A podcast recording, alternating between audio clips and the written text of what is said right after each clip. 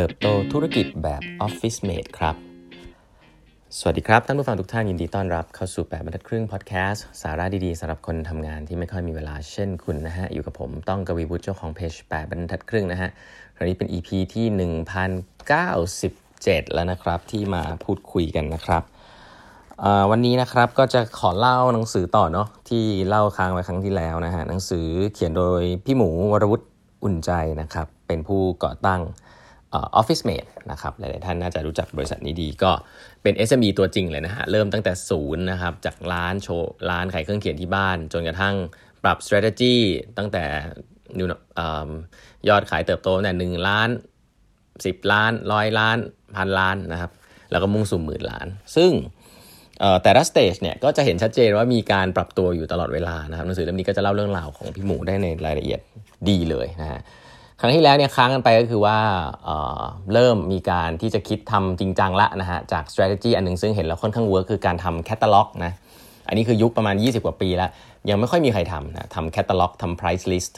ซึ่งผมก็ต้องบอกว่า อันนี้นี่ประทับใจนะ เพราะว่าจริง ๆ แล้วมันเป็นเหมือน pain point นะผมว่ามันเป็นการแก้ pain point ที่ผมก็ไม่รู้ว่าพี่หมูแกไปรู้ได้ยังไงเนาะแต่ว่ามันชัดเจนมากนะครับก็คือว่าแล้วมันไม่ได้เป็น pain point ของ พนักงานองค์กรหรือใครนะ มันเป็น pain point ของแผนกจัดซื้อในองค์กรที่จะต้อง supply เครื่องเขียนต่างๆ ให้พนักงานอยู่ตลอดเวลานะครับ แล้วก็เพราะนั้นเนี่ยการที่ไปเดินซื้อเอง หรือการที่จะรู้ว่าต้องซื้ออะไรเนี่ย มันเป็นเรื่องที่จริงๆ มันไม่ใช่เป็นเรื่องที่ยากมากนะ แต่ว่ามันก็เป็นเรื่องที่แบบไม่สะดวกเอางี้ละกัน เพราะมันเป็นเรื่องที่มันต้องใช้อยู่แล้ว การที่จะต้องสั่งอะไรเดิมๆบ่อยๆ แล้วก็มี item ปริมาณมากเนี่ยมันเป็น pain point ของพนักงาน procurement แน่นอน สิ่งที่มัน disrupt วงการก็คือการที่ไปต่อตรง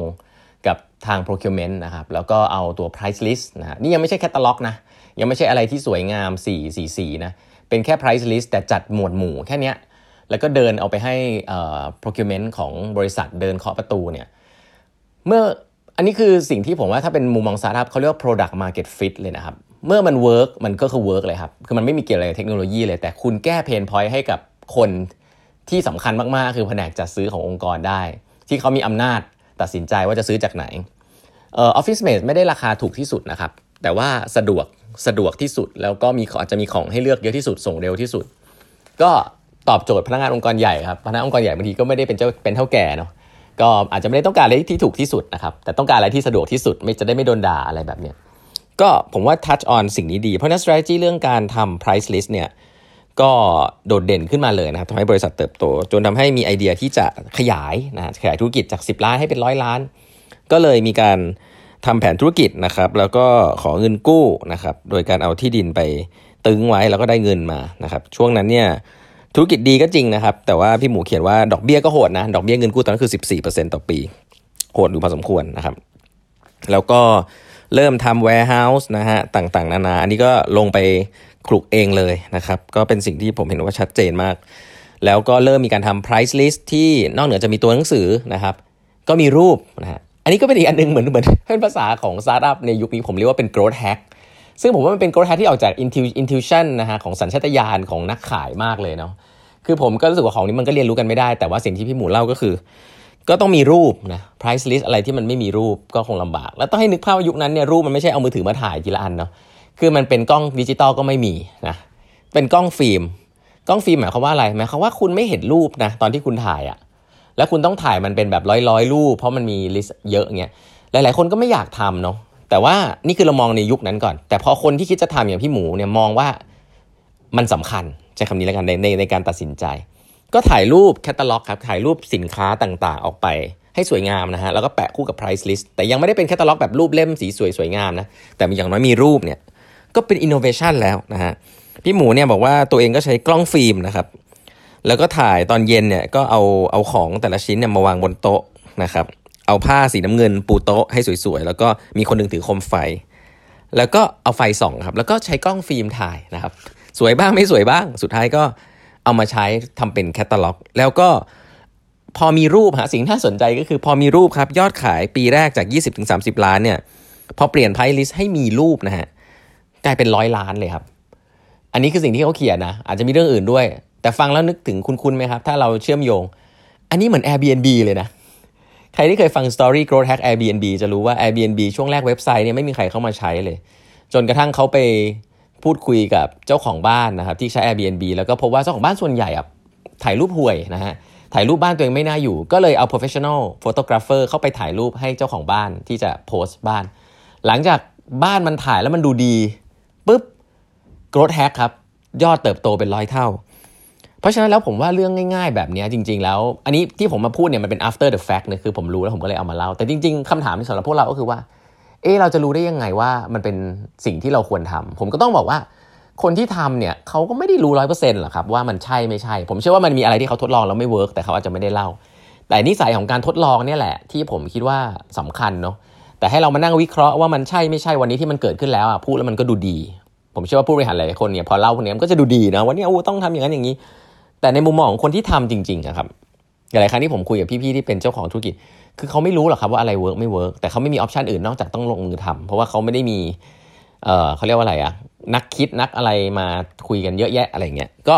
ก็เห็นภาพนะผมก็เชื่อมโยงให้แล้วกันว่าเอออันนี้เหมือนเป็น Airbnb เลยอะแล้วมันก็ตอบโจทย์คนละกลุ่มนะครับ แต่ว่ารูปภาพสำคัญมากนะก็อันนี้ในยุคนั้น ธุรกิจมันก็เลยกลายเป็นเติบโตมากครับ เติบโตมากนะครับจนกระทั่งมีคนเนี่ยอยากจะซื้อธุรกิจกิจการของเขาตั้งแต่ยุคแรกๆเลยนะครับ Office Mate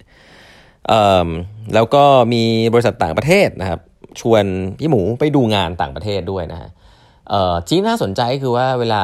พี่หมูบอกว่าตัวเองไปดูงานต่างประเทศเนี่ยหลายๆคนเนี่ยจะชอบบอกว่าเวลาไปดูให้ไปดู know how ใช่ไหมครับ know how ว่าเขาทำอะไร แล้วก็เอากลับมาทำตามนั้น พี่หมูบอกว่าเขาไม่ได้สนใจ know how ขนาดนั้นนะครับ เพราะว่าบริบทมันไม่เหมือนกันแต่พี่หมูสนใจ know why ก็คือว่าเวลาเห็นคนทำอะไรแบบนี้ที่ต่างประเทศอะเขาก็มักจะสักถามว่าทำไมถึงทำแบบนั้น ต้องเข้าใจให้ได้ว่า ทำแบบนั้นเพราะอะไรนะครับ เพราะว่าเมื่อคุณเข้าใจว่าทำอย่างนี้เพราะอะไรปุ๊บคุณเห็นเหตุผลของมัน เหตุผลนั้นอาจจะไม่ใช่เหตุผลของประเทศไทยก็ได้ ของลูกค้าในประเทศไทยก็ได้ เพราะฉะนั้นการก๊อปโน้ตฮาวไปทำตามๆกันเนี่ยเป็นสิ่งที่อาจจะไม่ถูกต้องซะทีเดียวนะครับ แล้วผมก็ต้องบอกว่าองค์กรเมืองไทยเป็นนี้เยอะนะ เวลาจ้าง consult แพงๆเข้ามาก็คือแน่นอนอะ provide solution แต่ solution มาจากที่อื่นต่างประเทศแล้วเราก็เหมือนใช้เลยนะครับพอใช้แล้วไม่ work เราก็ไปโทษ solution แต่จริงๆแล้วเพราะเราไม่สงสัยมันครับว่า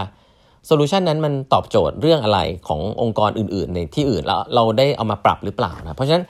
ก่อนอันนี้ผมเชื่อเรื่องนี้เพราะว่าอย่างเชิงนวัตกรรมดีไซน์ทิงกิ้งเนี่ยเราเชื่อเรื่องวายมาก เราเชื่อเรื่องเอมพัตตีมากว่าเฮ้ยทำไมเขาถึงทำอันนั้นทำไมเขาถึงสนใจเรื่องนั้นทำไมคนคนนี้ถึงทำแบบนี้ คืออย่างน้อยๆเนี่ย no why สักนิดหนึ่งนะฮะ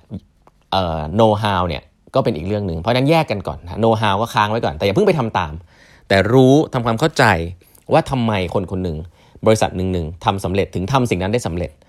แล้วเราก็เอามาปรับกับของเราเองนะครับอันนี้ก็ก็เป็นอีกอันนึงเป็นแนวคิดที่ผมคิดว่าชัดเจนมากนะครับสำหรับพี่หมูเนาะคงไม่ได้เรียนมาจากที่อื่นแล้วครับ ก็คือเป็นคนอย่างนี้อยู่แล้วมั้งก็ know why นะครับอันนี้ก็เป็นอันหนึ่งที่มาฝากไว้นะครับธุรกิจเติบโตมากครับ จนกระทั่งเจอวิกฤตต้มยำกุ้งครับก็ฟองสบู่นะครับ จริง ๆ แล้วมันธุรกิจของพี่หมูเองไม่ได้โดนกระทบจากจากค่างเงินเนาะ แต่จริงๆ โดนกระทบหลักๆ เลยก็คือจากธุรกิจที่ล้มหายตายจากไป ที่ก็กลายว่าพอออฟฟิศมันล่วงไปเจ้าใหญ่ ๆ ก็ยอดขายก็ของออฟฟิศเมดก็จะโดนกระทบนะครับ แต่ถามว่าเขาแก้อย่างไร เดี๋ยวมาเล่าให้ฟังในครั้งต่อไปนะครับวันนี้เวลาหมดแล้วนะครับ ฝากกด subscribe แปดบรรทัดครึ่ง podcast ด้วยนะครับ ใครสนใจจะมางานอีเวนต์แรกของแปดบรรทัดครึ่ง the next chapter of work life ก็สมัครกันเข้ามาได้นะครับ รายละเอียดอยู่ใน Facebook Page ของแปดบรรทัดครึ่ง แล้วก็ Line OA ของแปดบรรทัดครึ่งที่ส่งให้นะครับ แล้วพบกันใหม่วันพรุ่งนี้กับแปดบรรทัดครึ่ง podcast ครับ สวัสดีครับ